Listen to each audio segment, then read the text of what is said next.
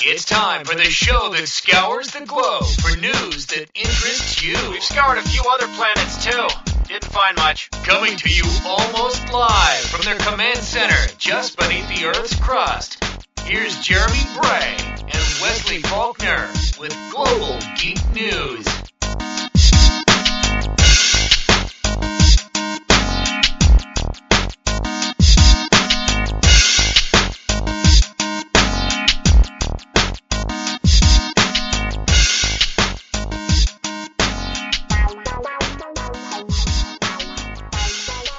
Hello, everybody, and welcome to the Global Geek News Podcast. This is episode number 68 of the Global Geek News Podcast, and as always, I am your host, Jeremy Bray, alongside my co host, Wesley Faulkner. How's it going, Wesley?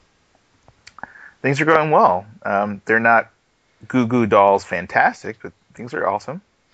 Yeah, that was, for those that don't know, that's why there was no show on Tuesday morning like usual, that it's getting released on Thursday morning, is because Monday night I went to the Goo Goo Dolls concert in Colorado Springs, and I think that's like my fourth time seeing them, and I think that was probably their best performance yet. And the opening act was pretty good too. A band called Vedera. I don't know if you're familiar with them. Oh no, never heard of them. I, I think they're brand new. They have just come out with their first album. They're good, but it takes a little while to kind of learn the difference between some of the songs because at first they all kind of sound the same. But otherwise, they're pretty good.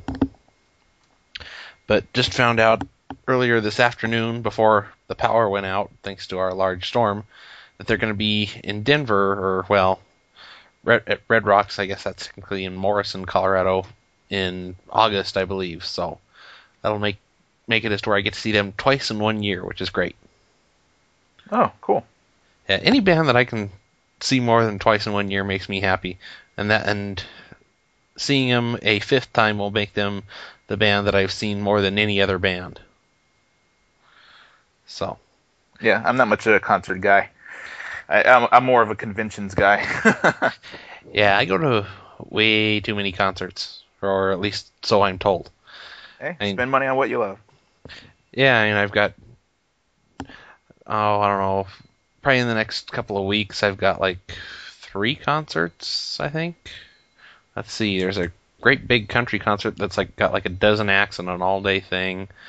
Um, there's a Jewel concert coming up, and I'm thinking I'm going to go see Carrie Underwood, but I haven't decided on that one yet. Yeah, I, I, I go to quite a few concerts, but anyway, that's why there was no show earlier in the week. But how how is how are things down in Texas? Um, good. It's starting to really get hot, uh, but that's not so bad.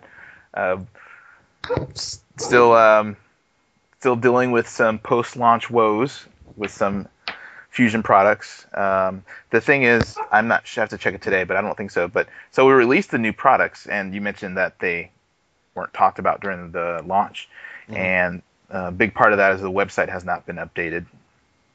So, uh, still dealing with uh, trying to get that collateral up on the web. Oh, I see.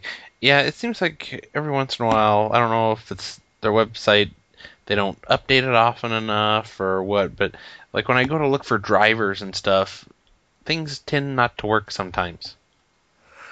Uh, our web team is uh, is very small, and they support the whole company. So um, that's why during the launch, it was more emphasized on getting the front door updated rather than the the child sites from the parent. So that's what we're doing now. Well, that makes sense. Well, anyway, we've got a um, full bunch of stories which everybody can follow along with at globalgeeknews.com. And okay, I just lost my train of thought. Oh, and there's other things going on there. Um, I have at least one new blog post in the past couple of weeks, so I guess that's progress. Mm-hmm. But hopefully that'll start to pick up a little bit more now that I'm getting towards the end of my quarter at school. Hopefully things will ease up a little bit. But anyway, that's where you can find all that, and of course, we will mention a number of other things that happen at globalgeeknews.com at the end of the show, like merchandise and stuff like that. Anyway, we can get right into our first stories as soon as I open up all the stories, which I totally forgot to do. Um, first story being Comcast is looking to offer an extreme 105 megabit connection starting in June, supposedly. Yeah, this sounds pretty good, as in the upload speed, but the uh, sorry, the download speed, but the upload speed is still only 10 megabits. Yeah, I thought that was kind of pathetic. I figured it, we would something like that. I would like to see at least 20. Yeah, and I, I'm guessing a lot of people are going to be mad at that because 100 megabits is really you're not going to see that big of a performance unless you're doing simultaneous downloads or usage of the internet like a lot of people sharing the bandwidth. If you're one person on 100 megabits uh, you're not going to see that much fa- faster response time unless the server on the other end you're talking to is fast. So uh, it, it sounds really good um, but it's one of those things where you never really know if you're getting your 105, and I don't think they're going to give you a facilitate uh, facility to check to make sure that you're getting the bandwidth that you're paying for. Yeah, usually I just um, use Speakeasy's speed test to determine what kind of bandwidth I have at any given time, which is like speakeasy.net slash speed test or something like yes, that. Yes, but that's burst. Um, Yeah. A lot of cable companies are accounting for burst, and they'll burst you uh, up to your max, but then throttle down after that. Um, so that the so small transfers are seem to go really fast. But if you're talking about sustained, usually that's not terribly accurate. You know, it seems like ever since I went to the DOCSIS 3 and got my own DOCSIS 3 modem and stuff on Comcast, whenever I've done a test, I'm getting more of the actual speeds rather than the burst speeds. I don't know if, if that has, is a DOCSIS 3 thing or if when it comes to the bandwidth tests, tests they're actually doing something to show you your actual speeds rather than the burst speeds or exactly how that works. The only time I ever really notice a burst is when I'm uploading the show for the first minute or so. It'll burst up to over 300k a second, and then it'll slowly throttle itself back. Mhm. Still decent speeds, but that that's about the only time I really noticed a, a burst anymore. What about BitTorrent? BitTorrent, uh, I can max out anytime, just about. Okay, well that's good. Um, I'm on Time Warner, and uh, yeah, I need to call them. Make Yeah. sure I'm getting what I pay for. Yeah, the only issue I have when it comes to BitTorrent is if I'm downloading a bunch of stuff at the same time that has a lot of seeds, if I'm and I have like say 50 connections going per torrent, my router doesn't handle that too well. It'll peg the processor and the router and then everything kind of slows down a bit.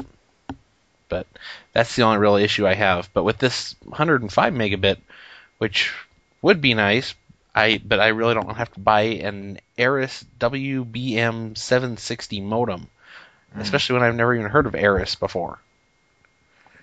Yeah, and I, I wonder if it's that specific model because they're doing some sort of controls to make sure people don't hack into it uh, and remove caps or or um, tinker with it at all. And plus, you have to buy that, which is what 250 bucks for installation after you get the modem. So I wonder what they're actually doing. If you're buying the modem, that means they're not installing it. Um, are they running new cables or uh, better copper? I wonder what. Uh, I wonder how they're doing it. What justifies the 250? Yeah, I'm not I'm not real sure that that's why whenever I have the chance, whether it's for cable or whatever, I prefer to wire everything up and stuff myself because I have no desire to pay somebody a hundred bucks an hour or whatever to come out and hook stuff up. Yeah. What do you think about the 200 a month? You think that's reasonable? I think that seems a bit excessive if you compare it to like a FiOS or something like that. Mm, yes. I don't know. I'm kind of curious to see what the price is going to be when Google rolls out their gigabit fiber. I think that'll be the real benchmark in terms of where things should be as far as price goes. Yeah, that's one thing that's not clear exactly where this is rolling out. Is this over the whole entire uh, Comcast network, which anyone can get that? Which uh, the Google Fiber, that's only going to be one city, right? I, I think it's a a series of like five cities or something like that. Yeah. But yeah, the whole who's getting this is one of the issues.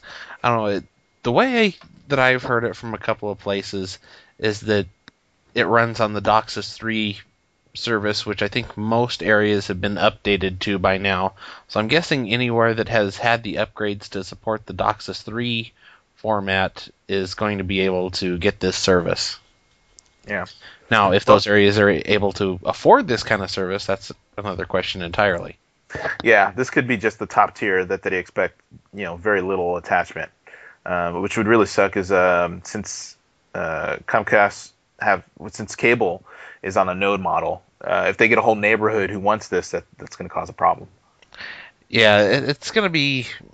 What I'm really worried about is 105 megabits, and you still have the 250 gigabyte cap. Oh, If I got rid of the cap, that might be worth springing for the $200 a month if I could afford it. yeah, good point. But I- with yeah, those kind of speeds and that cap, I could blow through the cap in a day. yeah, that's that's totally true. That is so totally true. Yeah, if, if I'm really pushing it, I can do 50 gigabytes in a day as it is, and and that's on what a 12 megabit per second connection. So Yeah. yeah, I as long as they have that cap for at for any tier, it I see no purpose in spending that kind of money because I'm just gonna end up running into that cap. Yeah, especially if you're streaming content like uh, large, high def quality movies, that would be something that you would definitely run into that cap early. Mm-hmm. Yeah, that that's one of my many reasons behind torrenting and stuff is that there's a lot of movies and stuff that I may or TV shows that I may want to watch more than once. I don't want it going against my cap every time I want to watch an episode of a TV show because it's my favorite episode or whatever. I just want to download it once, watch it as many times as I want, and never have it have any future issue with my bandwidth usage. Mm-hmm. Totally understand. Yeah, but speaking of streaming movies and such, apparently Time Warner Time Warner Cable is pitching some major Hollywood studios on a new idea that would allow for home theater on demand. Essentially, you'd be able to get movies that are in movie theaters streamed to your home for 20 to 30 bucks for within 30 days after it's released in the movie theaters. Yeah, and I actually think this is a really good idea. Even st- even the article is pitching this as you know this is stupid. How who's going to do that? Um, I think more choice, as long as it doesn't remove options, is totally fine. Yeah, it, it it seems a little pricey for me. I mean, if you're gonna if you're like a family of five or whatever, this is certainly cheaper than going to a movie. But at the same time, it's gonna really exclude you from a lot of 3D movies because nobody has a 3D TV. True, but but think of pay per view now. Some pay per view like boxing matches run up in this range and and far surpass this. Yeah, yeah. Once it kind of started getting above this, that's when I stopped ordering wrestling pay per views. Yeah. But some people, for some strange reason, will pay for it, and and it might be an option for. Um, think about the homebound, like people who are um, that that can't leave their house, or they have some sort of disability, or or um, that that they need uh, a lot of preparation to go somewhere. It's it's it's it's a viable solution, and you don't have to pay. As I said, it's another solution. If you think it's outrageous, then you don't have to pay for it. But it's still an option, just in case. If you can call a movie an emergency, you have the option to do it.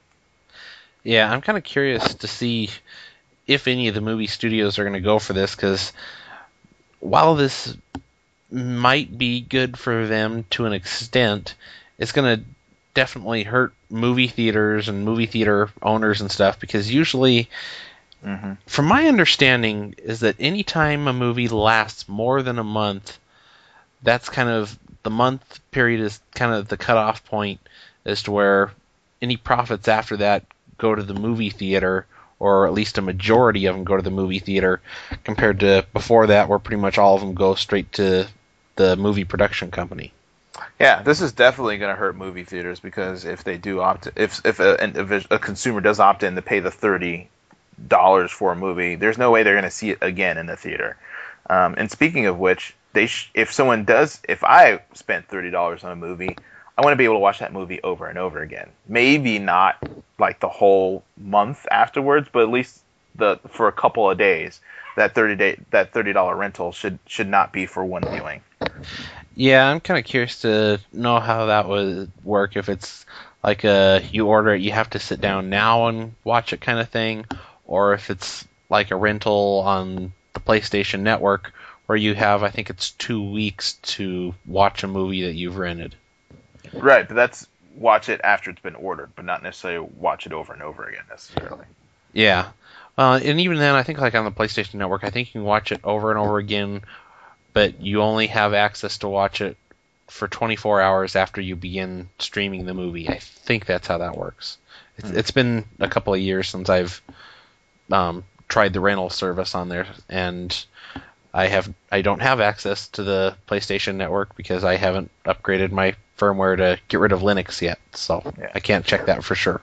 Yeah, that's one thing that the cable companies need to know is that when people pay a premium price, they don't just want early access; they want close to white glove service. They want to make sure that they're taken care of, and that might be and and, and so they have to keep that in account when they roll this up, out. It has to be not just early access; it has to be uh, there has to be some sort of incentive to do it on top of that. hmm Yeah, I, this certainly wouldn't be anything I'd ever want to do. If I'm paying thirty bucks for a movie, I want the Blu-ray version so I can watch it over and over again for as long as I live, hmm or at least until the format changes, whatever whichever happens first. But Yeah. speaking of things that people are likely to pay for, apparently 7% of US consumers are very likely to buy an iPad, with another 13% being somewhat likely. Yeah, this is, these are very interesting numbers. Of course, this is a a sample, but uh, I think this is kind of the virus effect. People are the the the last time we saw numbers like this, this was before the iPad was actually uh, available in stores. Now they're in Best Buy, you can play with them. They're in Apple stores, you can play with them, and people have friends that have them. So I think it's kind of the virus effect that people are seeing their friends have one, and, and a little envy shows up, and they, they, they say, you know, I think I do want one of those. Yeah, I went to go play with one at Best Buy the other night, and they didn't have one, so I ended up playing with a Nook, which is actually better than I was expecting. And from I would assume that all the firmware updates that they've done seems to have made a big difference. But I'm I don't know if I would give up my Kindle for it, just because the Nook is a fair bit thicker, and I would and I like the thin feeling of the Kindle, but it's definitely a nice little alternative from what I can see. Yeah, I, I, so I played with one too, and my reservation is that it's too small or too large. It's it's not just right. For instance, it's too small to sit on a desk and me stand up and look at it, so I don't have to hold it. Mhm. But it's too large for me to pick it up and hold it in a comfortable way away from my face. It's kind of in that middle area that I have to hold it, which is not very comfortable. I can't. If, if it's a phone, I can hold a phone close to my face, and it, it's a comfortable holding position. Uh, if it's a if it's a computer monitor or, or uh, a laptop screen, I can put that on the desk and be fairly away from it and still use it. But this device, to me, it was in that weird nowhere zone uh, that that made it kind of awkward for me. Yeah, it took me a little while to get used to how I hold my Kindle. I for the longest time I would only use it when I had my Kindle cover attached to it because it gave it a little bit more heft and it made it a little bit thicker, which I thought at the time was felt the best for holding it. But anymore, I prefer just the Kindle itself, and I've gotten to where I figured out what the most comfortable way is to hold it, no matter what position I'm in. But with something like the iPad, I'm not sure how easy that is would be to figure out because it's kind of in that real awkward size where I'm not and with it being a whole lot heavier, I'm not sure it's something that I would feel comfortable using all the time. Yeah. Don't get me wrong. I, I think it's a it's a fine device after playing with it. It, it was snappy, but Mhm. um, this is not something I would use long term. Not meaning not not meaning that it's a throwaway device, meaning that I wouldn't use it for long stretches of time. Maybe to play a game or something like that, but um, I, I couldn't see it to surf the web. Um, I, I, the for me personally, if I was to buy a device like this, it would be for home automation. It would be this is my command center console for my house, something like that. Yeah, I, I would like to start doing some home automation stuff, but I don't necessarily want something like this. I want it all voice commands. Mhm. I want all voice recognition stuff so I can tell it to open the blinds and it'll open the blinds and stuff like that. But yeah, it, the big thing for me would probably be the lack of flash. Mhm. I mean, there's a considerable amount of my web browsing that I do going to like music artist sites, checking for where they're having concerts next and stuff, like kind of with my concert addiction that I mentioned earlier. And nearly every single music artist's site that I can think of all uses Flash very heavily. Yeah. So for me, that would be a almost a deal breaker. But at the same time, I still want an iPad. I just want to wait till the second gen comes out so they can maybe get a camera in there, work out some of the bugs as far as like the overheating issues and stuff like that. Yeah, the Dell Streak is looking extremely attractive to me. Yeah, I'm, I'm kind of curious to see what HP is going to come out with in terms of a WebOS based mm-hmm. Slate PC. That that's really what I'm looking forward to. Yeah, I think the Streak for me, like I've actually held it, and uh, it's very comfortable. It's very snappy, um, and depending on what the price point is, uh, it, it, it might be my next next device. Hmm. Yeah, my next device is going to be a GPS, some kind of a GPS device, because my Dash has finally decided to give up on me. The Dell Streak does that. Yeah. Might have to look into that one too. Uh does it give you like live traffic information and stuff too? Android 2.2. Hmm. So, uh, mhm. Well, I know what I'll be looking into later on tonight. That's right. How much does it run? It not announced, but it's supposed to go on sale this month. Uh, next month, Ah. sorry. Hmm. In Europe first, and then to the U.S. later on. Yeah, of course. Yeah. But anyway, back to the this story. Kind of what surprised me is how many people seem to be reading newspapers and magazines on their iPad compared to other e-readers. Yeah. I, I, I've that really surprised me, and I can understand magazines, but newspapers and stuff, I can see them to an extent, but I still enjoy the way the the Kindle does newspapers. Yeah, but it's not in stores. You can't use a Kindle in a store. Yeah, You have to order it online or have a friend that has it. And that's what is Apple's greatest advantage is that you can use it. And there there are commercials. I mean, there are currently Kindle commercials, but that's more like, hey, you can read books on it. It's less about this is what it looks like and this is how you use it. Um, that's that's what I was saying when the iPad came out. You need to have a commercial saying this is what it does and this is how you can use it. Yeah. That reminds me. I I believe the Kindles are now on sale at Target. If I remember, Really? if I remember correctly, I don't know if you can go and play with one there. Uh, But- But yeah, they when Barnes and Noble announced that Best Buy was getting the Nook, they turned around like the next day and said, "Oh hey, Target's getting the Kindle." Okay, well that's good for them. Uh, I hope they have a robust return policy. Yeah.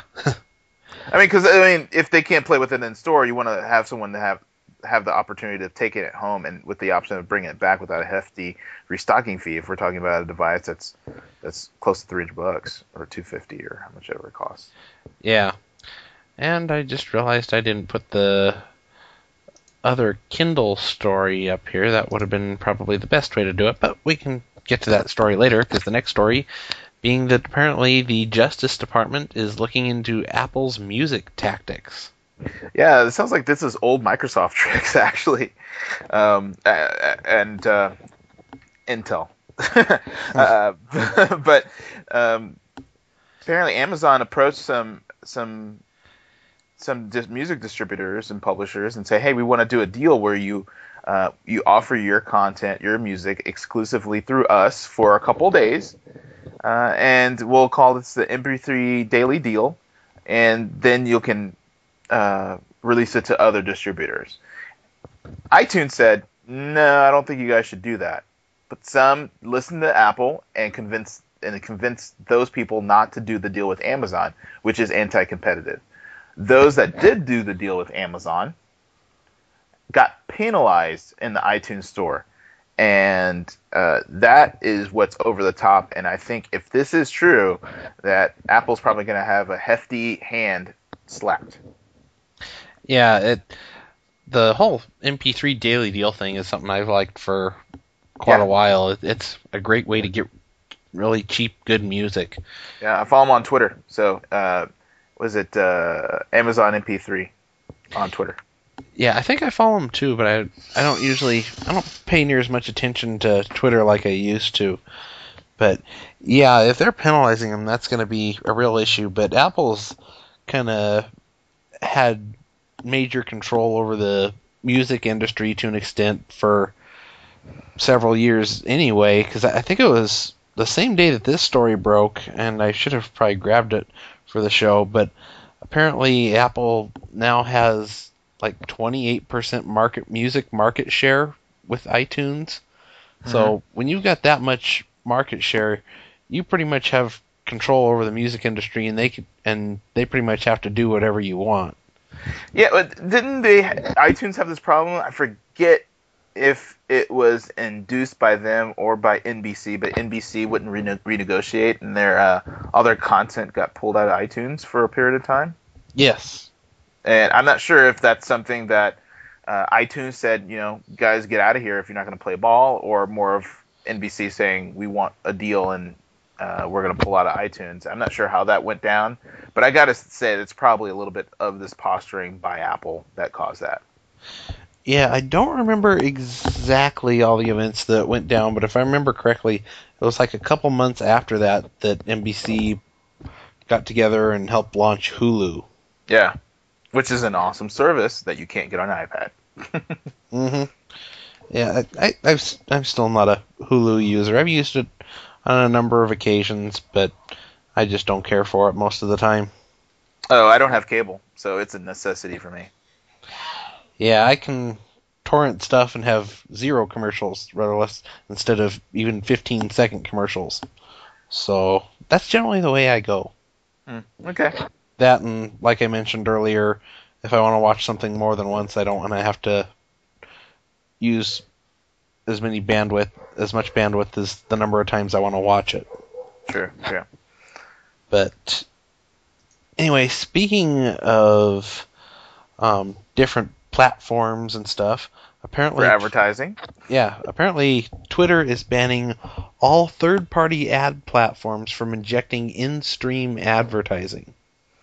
Which is good. I think this is the right choice. So, um, let's say we have Google has a Twitter uh, a Twitter app on their Android phones, and it inserts ads in your Twitter stream. And then uh, Apple has their own ad platform. It does this, and then every platform at that point says, "Well, everyone else is doing," and they jump on the bandwagon. I can see Twitter getting uh, even more noisy than it is now. So, I think this is a good move. I I think that not enough people would actually um, engage in advertising to make a big deal like they're making it sound. I mean, I certainly understand where they're coming from. They want the their the Twitter ecosystem to be not so cluttered and have just a bunch of junk floating around. But there's been a number of ad services for Twitter around for a long time that allow Yeah. people to um, monetize their Twitter stream. I've even u- used them on occasion, never really made much, or at least not enough to get a check from doing it. But I never, whenever, even whenever I saw them, I've never really seen it as much of a problem. I mean, to me, this seems more of a the way they put it for their for their terms or whatever when they're talking to developers.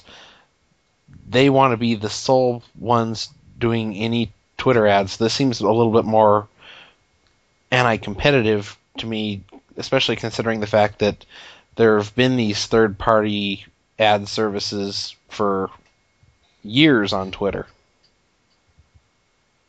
Yeah, it's it's becoming more of a closed system uh, when it was wide open, and uh, there's going to be some some shrinking planes pains instead of growing pains as they ratchet back. Um, just the opposite of Facebook, in which it was extremely private and it became more public, and people didn't like it. I think as you're going to see the same thing like that with Twitter as they put these restrictions on because they said, hey, if we can't make money on Twitter, neither can you.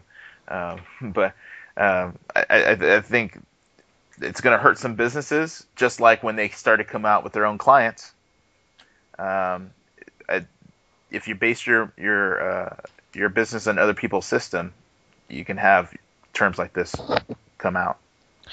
Yeah, well, they mentioned a new service, which I guess they they've been around for quite a while, but I guess they've kind of been up in beta until this this week at TechCrunch Disrupt called Adly that they've been offering people X amount of dollars to advertise certain stuff on their Twitter stream. I know that like um like a Kim Kardashian or whatever gets offered twenty thousand dollars to mm-hmm. tweet about whatever. Right. And apparently they just raised several million dollars in funding and this essentially kind of kills their business model. Yeah, which is they need to find another way of going about it, but uh, maybe make it more manual than automatic. I, I, don't know because this is an API thing, so um, they could say, "Hey Kim, you actually have to send this out, but use hashtag Adly for us to count it to make sure you get your money." I mean, they could still do it that way. Yeah, it's gonna make things a bit more complicated. I think they're getting to the point where they're really starting to irritate people enough, especially the developers, that I think the developers are going to start leaving the Twitter platform in in mass because yeah. now that they've purchased some of their own clients, they're coming out with their own official Twitter clients on all the different mobile platforms and stuff.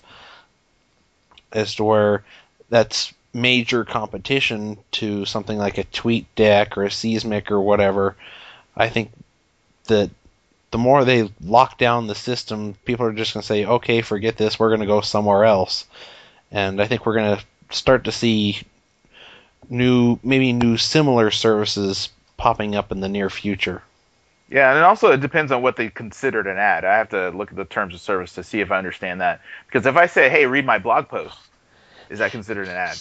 That's one of the things that I'm worried about too. I, I that didn't really come through clear to me as to if something like that would be an ad or what exactly an ad is deemed to be.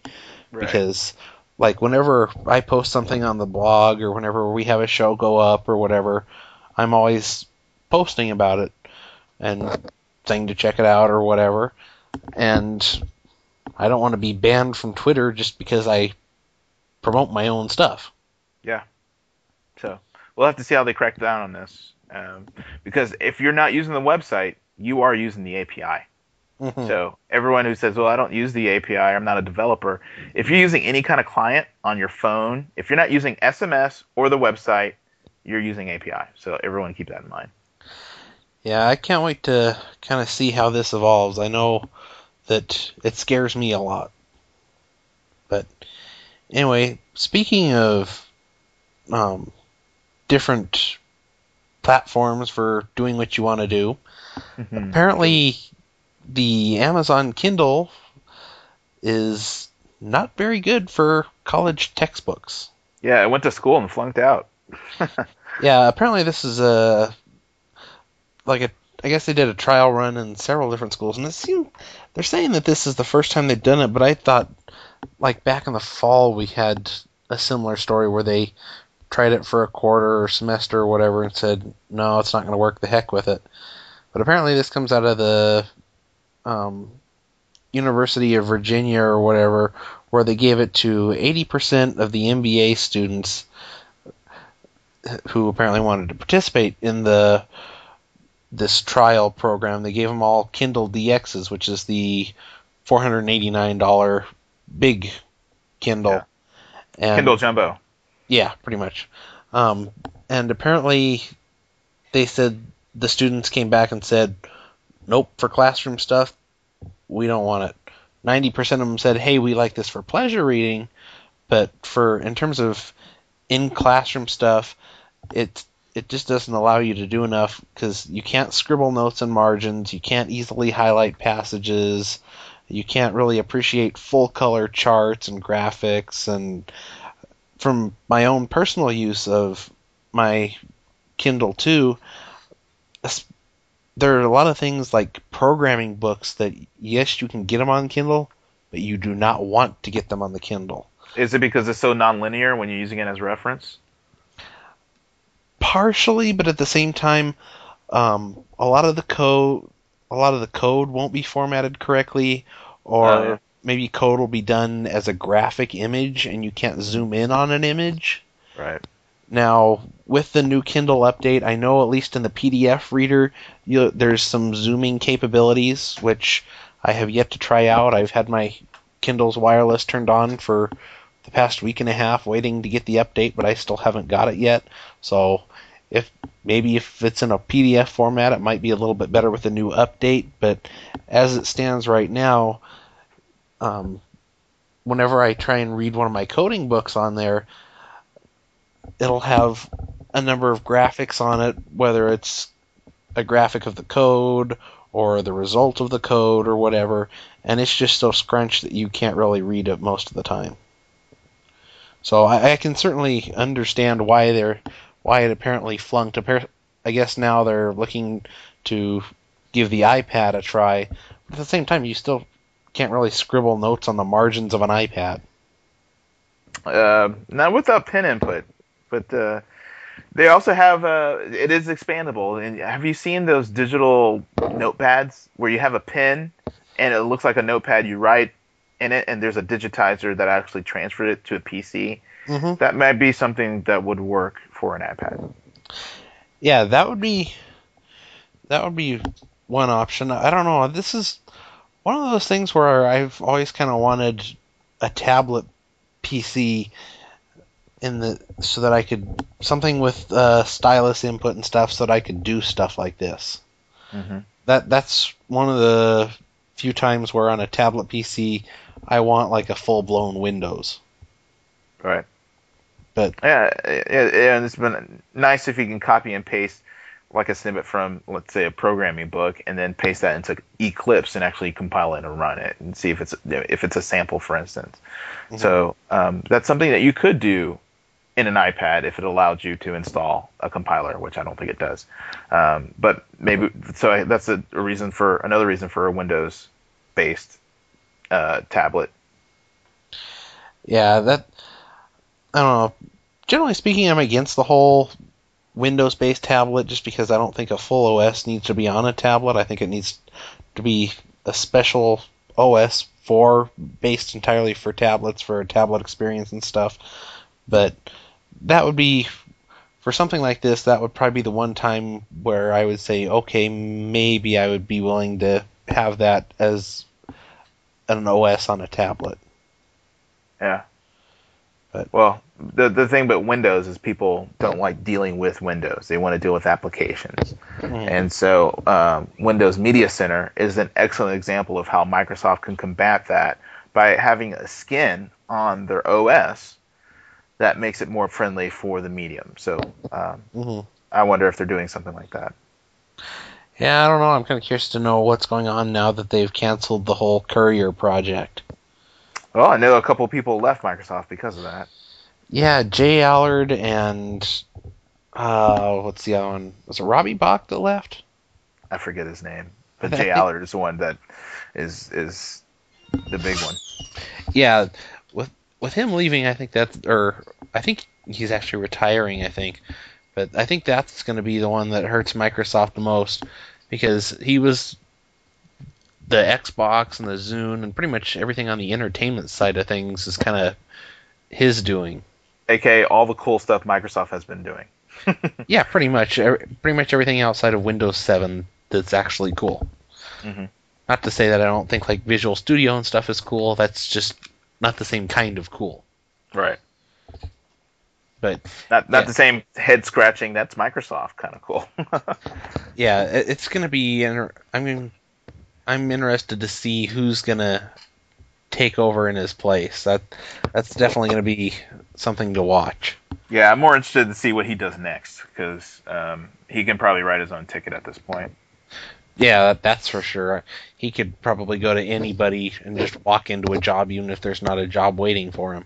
Yeah, he should go to Google Mm, because they've had UI issues always. They've they've had. I mean, they don't make the prettiest stuff. Google. It's it's very effective and it works, but it's not the prettiest. I would have agreed with you until they released Pac-Man last week. Pac-Man was awesome, Yeah, that was cool.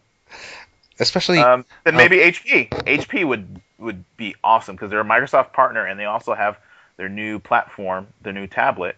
Uh, and if it was truly because of the Courier program, he could do some real innovation around that over at HP. Yeah, I think HP would be one of a number of good choices. I think that would probably be one of the better choices. Yeah. But speaking of Google, they've finally revealed what their AdSense revenue share is. Something that they've never revealed for as long as it's been around, and it's been around since 2003. Yeah, I guess it makes sense for them not to reveal it for competitive advantage. Uh, but now they're the dominant player, and it just makes sense. Um, so I'm glad that they released it, and it's good to see that they keep less than half of their revenue. They, they, so they're pretty generous with it. Yeah, they only they keep less than a third of it. Yeah. They apparently they pay out 68% of the revenue that they collect from advertisers, which I was kind of surprised that they keep that just that small of chunk of it. I figured they would have taken out at least 50%. Yeah, well, people were thinking that because it was not revealed, and you're always going to think the worst, especially when you get your check and you're like, "That's all I got." you got to realize, yeah, that's they got even less. hmm Well, and that's just for the AdSense for content. As far as the ad AdSense for search, which is when website owners put their own little Google search box on their website, apparently that is a um, has a 51% revenue share. So that's more in line with what I was thinking. Yeah, and that makes more sense because you're going to get more content or more hits that way um, than the AdSense model, um, the revenue one. So, um, to me, I, I think that's that seems fair. That still seems fair. Yeah, it's definitely that seems to be a pretty good deal to me. I, I'm I'm kind of curious to see if we're going to see other ad publishers come out and say, "Hey, this is our revenue share." Maybe we'll give um, content producers even more revenue just for the sake of c- competing with AdSense. Yeah. Well, I, I hope I hope a lot of companies release their numbers and try to compete against this, and we could see a second spike in uh, in advert in the advertising space uh, on all the search platforms. Yeah, it's going to be interesting to see because it's like one of the first things I always look at when a new mobile platform comes out, whether it's like the iPhone or Android or Windows Phone 7 or whatever, is as a developer, I always look at what the revenue share is. And ever since Apple set that bar of the 70 30 revenue share, Mhm. that's where everybody else has followed. So I'm kind of curious to Right. see if everybody else falls in line with this or if they're going to try and do better than this. I say do better because everyone else is second place or less, so they better do better than this. Yeah, it, it's going to be interesting to watch. I'm kind of curious to see if anything actually comes of it. But anyway, let's get on to one of my favorite topics Three strikes. piracy, Yeah. copyright stuff. Because apparently a large ISP, um, Eircom, in Ireland has decided to enact their own three strikes rule for copyright violators. Right. And the land of the three wishes, it it so it surely fits. Mm-hmm. Yeah, this is another one of those stupid ideas that's probably going to chase away more customers than it actually helps them. Yeah. Well, I, I think um, what they're doing is they're just using if you're doing uh, like BitTorrent or uh, it's more on the service and less on the content. I think is the biggest part of this one. Yeah, it seems to be. It's like uh, we don't care what the content is. If you're using BitTorrent, we just assume you're downloading illegal content. Yeah. So then we're going to send you a warning, or well, I think it's first they actually call you, then you get like disconnected for a week. Then if you do it again, you get disconnected for a year. Yeah, they call you, but is there is there any kind of form of protest, which I think is a huge problem if you can't say, okay, I did what when? No, prove it. I disagree. Uh, or is it more like, hey, this is a notification. This is your warning. Um, and with Ireland, I'm guessing there's probably not a whole lot of choices when it comes to ISPs. Yeah, I'm not sure what the ISP situation is like there, but it seems to me like this is more of a notification rather than uh, were you downloading this on this particular day at this time and whatever. It, it seems like there's no real appeals process that I can tell. This is pretty much just kind of a, oh, you're using that service? This is your first warning. You're still Yeah. using that service? You're done for a week. Kind of a thing. It, Yeah. That that's the way it seems to me. Unfortunately, the three strikes law is going to be something that's going to be a de facto universal standard as more and more countries and ISPs uh, adopt it because people are going to say, well, these people do it and this country does it and this ISPs is supporting us and everyone is backing us around the globe and it just builds a case to get that one more to add to the list and then the next one and then the next one and then the next one and then it's going to be like hey all these countries, all these ISPs are behind it, but these handful are not. And it's going to be just like Superman 3, in which they see one outlier and they try to destroy him. Yeah, I, it, it seems like there's getting to be less and less steam for the whole three strikes movement, especially with all the uproar there was. There's been over ACTA and and in all these different countries that are saying, "Oh, hey, we're enacting a three strikes law like France," when yeah, they enacted it, but then piracy went up. So it's like, okay, that was kind of pointless. So I don't know. I'm kind of curious to see if this sparks any other ISPs in Ireland or anywhere in that area to jump on board with some kind of a three strikes rule. Mhm. But speaking of piracy, Sony believes that the PSP's biggest problem is piracy. Yeah. Um, the problem with Sony is that from day one, they thought their biggest problem was piracy. And so it gets into the model of the teenager when the parent says, Don't you ever do that. Don't you do that. Don't ever do that. And the, the kid wasn't even thinking about it, but the parent is so cracking down, it's causing a rebellion. So back when the PSP launched, there was a burgeoning homebrew community. No piracy, not not yet anyway. And then Sony kept changing their firmware, locking these people out, and people were even developing their own games at that point. But Sony kept fighting them, which I believe uh, enraged their community and their user base, in which piracy became more prevalent because of this. Yeah, I I've had uh, PSP system since launch, and I actually have, now have two PSP systems. Have it's been that way for several years now, but I would say that there is a good bit of piracy that's an issue on the PSP. Not so much with the PSP Go, because that's all more of a digital download thing. It doesn't have Yeah, even Sony games don't work on the PSP Go. Yeah, but the whole piracy thing is a symptom to the real problem when it comes to the PSP. There's two major problems that it's causing the piracy.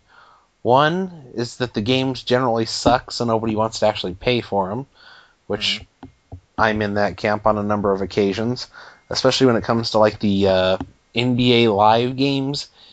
It seems like for several years there, it's like the first year it was a great game, second year and anything after that, it, fe- it felt like nothing really was changing. They screwed with some of the gameplay mechanics as to where um, things weren't as smooth as they may have been before or whatever, but it was essentially skinning a different menu onto the game just so you can and changing the roster so you can sell a different version of it every year. And it was at that point when I started saying, okay, screw this. If they're if that's all they're going to do to change it every year, I'm just going to download it every year. Mhm. And and that's the way I've handled that. The second issue, and and of course that's kind of the same issue with a number of games. And there's just a lot of the PSP game. There's some PSP games that are great, like God of War and stuff. But and I'm really looking forward to the new God of War, Ghost of Sparta, that's coming. But there's not very many really good, solid games for it. But the real, but I think the biggest issue is, especially this being the case with the original PSP, because the UMD drive, the PSP Go doesn't have this problem. It has its own list of problems, which is why it's been a complete and utter failure.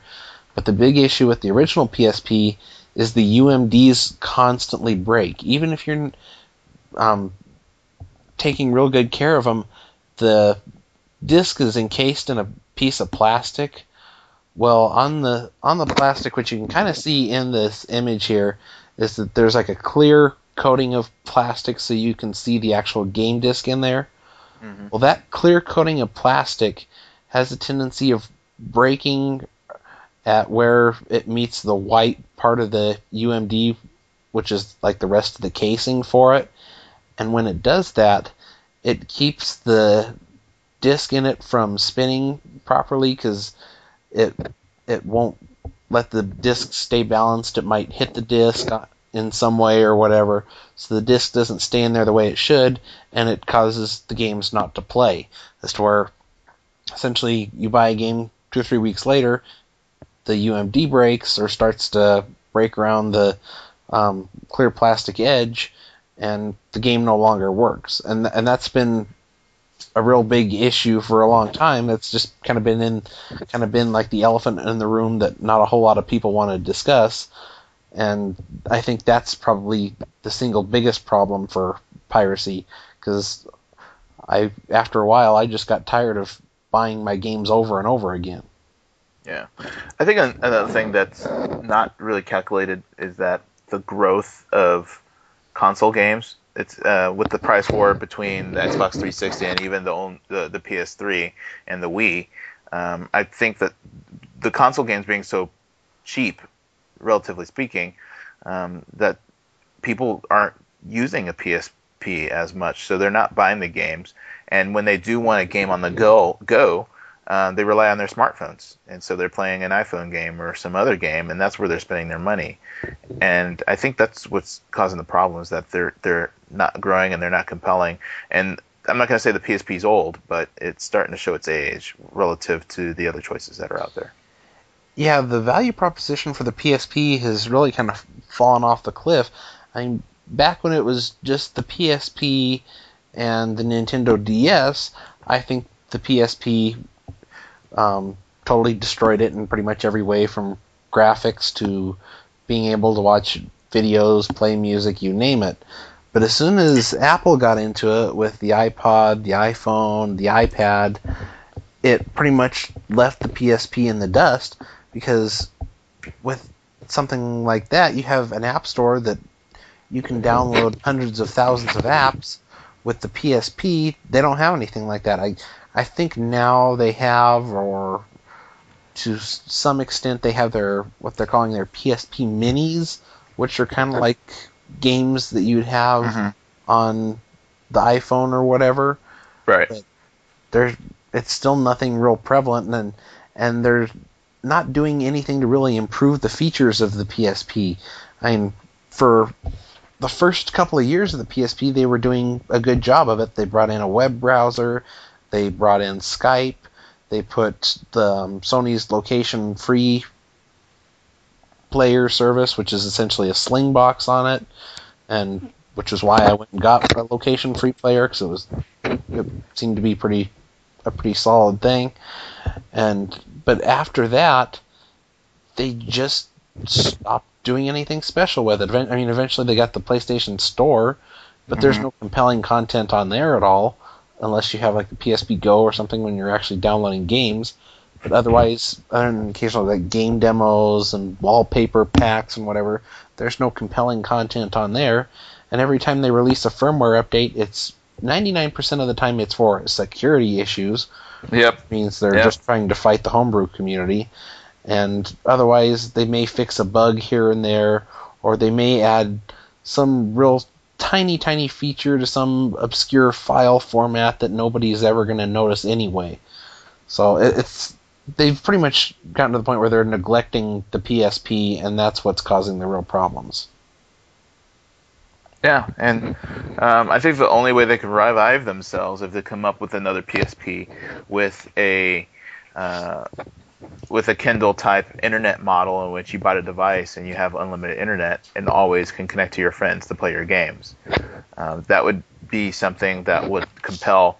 Uh, I know if I was a parent, I would rather have them have a PSP than an iPhone um, with service um, to prevent and have them be able to play online with their friends without having to worry about an extra bill.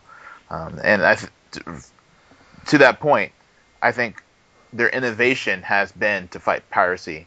They have had no innovation for the good of their users. Yeah, it it's their innovation has died out a long time ago. It's and I don't know. I'm I'm thinking that hopefully at E3 here in what is it two weeks or whatever, we'll see the PSP two that everybody's kind of been wanting for a couple of years. I think we might finally see that. And either that or I think that'll be at like the Tokyo Game Show, which is like a month or two later, one of the two. But I don't think I think that if that one doesn't hit the ball out of the park after the horrible failure of the PSP Go, I think we may see the PSP pretty much be dead at that point. Yeah, I generally have a loathing for Sony products, so I wouldn't cry a tear for that. Yeah, yeah. I used to like Sony stuff a lot, but it, the more time goes by, the more they really start to irritate me, especially when they take away my Linux. But anyway, next story, because we're actually running rather low on time here. I didn't realize we'd we're almost at an hour already. Yeah. Yikes! We still have all the tips of the week and everything. We've got two stories, so let's go here. We got Rapid Share is apparently not guilty for copyright infringement.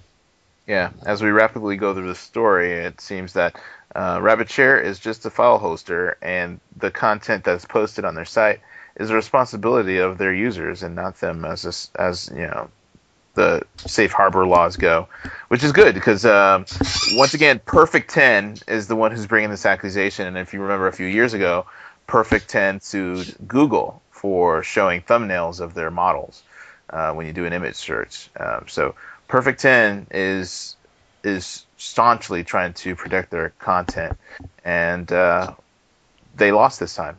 Didn't work in their favor. Yeah, I'm kind of curious to see if more um, like torrent sites and stuff try to pick up the same defense that RapidShare has, in that they're not responsible responsible for policing what their users are distributing. I, Yeah. Apparently they they've won this now here at the at a district court in California, and apparently they've won a similar case in Germany in the past month. So now that there is getting to be some more precedents out there, I'm kind of curious to see how this is going to affect other um, less legitimate internet sites. Well, yeah, I think that's the big part of it is that they don't have the reputation, at least not in the news and the mainstream media, of being pirate being a pirate site. Uh, but uh, a lot of times when I do get files that aren't on BitTorrent, they are on RapidShare, and I'm not going to say what kind of files they are, but uh, so the common community, I mean, I, I don't use RapidShare for anything other than to get files from other people, uh, and I just think not being prejudiced by um, by the mainstream media, I think the judge was able to make a, a, the correct judgment in this case. Yeah, I, I've never been a big fan of RapidShare. I've used it a couple of times, but it always seems to be a real pain to try and download something if, unless you actually pay for an account. But apparently, what RapidShare is trying to do is that when people upload this illegal stuff, they're saying, "Hey, yeah, you can get it here for free, and but it's not a legal copy. But you can go over to a site like Amazon and buy it." And they're essentially trying to turn these people into paying customers. Yeah, I hope that's an affiliate link. yeah, I uh, would assume that they would be using affiliate links, but I'm not positive of that. But it's good to see that there there's actually one site like this that doesn't seem to be getting sued into oblivion.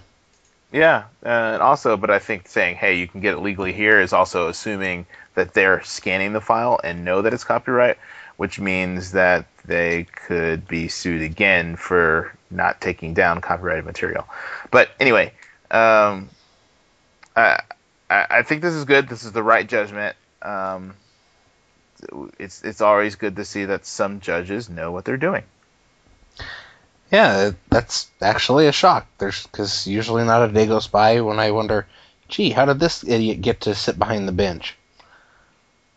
But anyway, speaking of courts and such, apparently after a German injunction took out the Pirate Bay's ISP, they are now back in full operation under the Pirate Party. Yeah, that sounds like a perfect marriage. um, Pirate Party and Pirate Bay. Yeah, so the they're putting their legislative legislative muscle where their mouth is. Yeah, I'm kind of curious to see just how the movie studios and stuff react to this because in the past, every time that the Pirate Bay's been taken down or they've had their ISP um, or their ISP's been served an injunction or whatever, usually within 24 hours they're back up like they were in this case because they've got some great big master backup plan that as soon as one site or one um, distribution method gets taken down, they're off to somebody else. But I'm kind of curious to see how the movie studios are going to react because whenever in the past the Pirate Bay has switched hosts, as soon as they're back online, the movie studios are already sending legal agreements to their new ISP saying take them down and whatever. So now that it's the pirate party that's representing them, and the pirate party, this being the pirate party of uh, Sweden or whatever, uh, now that they have multiple seats in the um, European Union Parliament, I'm kind of curious to see how they're gonna, if they're gonna continue to pursue the Pirate Bay. I'm sure they will, but I'm kind of curious if they're gonna use the same tactics they always have. Yeah, a lot of things unknown, but the one thing that's guaranteed is that this is going to provide another few months of entertainment. Um, the, the, this is this is very tricky, and and it, it's kind of scary that the party would take this line, generally speaking, but it's totally appropriate. I wonder who approached who to make this deal happen. But seeking refuge with a political organization, uh, I don't think it's going to hurt the Pirate Bay, but it may hurt the legitimacy of the of the party if by any chance they lose this fight. Yeah, this is definitely going to be interesting to see where it goes, and I'm not sure who's running the Pirate Bay now because I know all the guys that used to run it, like Peter Sunde and stuff, and Gottfrid and everything, are all off doing new projects now. But whoever it is is apparently trying to keep the entertaining style of the Pirate Bay alive with a blog post from Dr. Lolcat. Mm-hmm. I I don't think it's as funny as the stuff when the old Pirate Bay guys were running it, but it's still enter- entertaining to read nonetheless. yeah, but it's also an FU, which is kind of uh, which is kind of inducing, which is not something you want to do in this case, which could cause problems. But Well, the one thing that had me confused was that in this Dr. Lolcat post, they mentioned it being the RIAA that was after him, when I believe in this case it was the MPAA that was after him that got yeah, him, that got the injunction. Yeah movies in, instead of uh, instead of music, and the, some of the movies were Bounty Hunter, Alice in Wonderland, and Our Family Wedding, uh, or just a few. But uh, once again, they don't host any of these files. They host a link to the torrent. So sue the originator of the files, and this will all be over. And I don't understand why they keep. It, it's a it's a battle of endurance. We'll see who lasts longer, Pirate Bay or or uh, the MPAA. Yeah, it's definitely some interesting times in the whole peer-to-peer community. Because just last week, ISO Hunt got an injunction placed against them as well, as to where it looks like they're going to have to shut down their site in the U.S. and it'd still be open to everybody else in the world, but it looks like it could be going away in the U.S. unless they decided to come up with some kind of a filtering thing or whatever. But I don't know. I'm kind of curious to see how that plays out. I'm investigating some various proxy servers and stuff, so that way I can still get access to it no matter what, despite the fact that I almost never use ISO Hunt.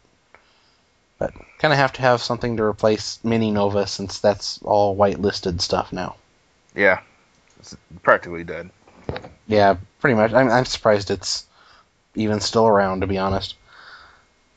Anyway, that's all the stories, and we are running rather late on the show, but that's okay. Um, now, time for the tips of the week. Some of my favorite tips, or at least favorite tips that I found in the past week, week and a half or so. One being if you want to install Ubuntu on a Windows netbook, apparently there's a way to do it where you don't have to repartition your hard drive just to try it out. So if you're looking to try out the new Ubuntu, especially on like the netbook version, like I'm going to, I actually I need to wipe out Windows 7 and install it anyway because the Windows 7 I have on my netbook is an R, is the RC and it's I think it's the RC is expired, hadn't it? Oh yeah, yeah.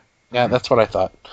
I think it expired several months ago, so I, I need to wipe it and put Ubuntu on, or Kubuntu, I should say, on anyway. But for those that don't want to make quite that kind of commitment, there's a nice little guide here on how to install Ubuntu on a Windows netbook, kind of like a regular app, so that way you can try it. If you don't like it, just install it off of Windows. It, it's should be an interesting thing to try out. If, if you do try it out, let me know how it works for you. Second tip of the week is how to install a solid state drive in your MacBook.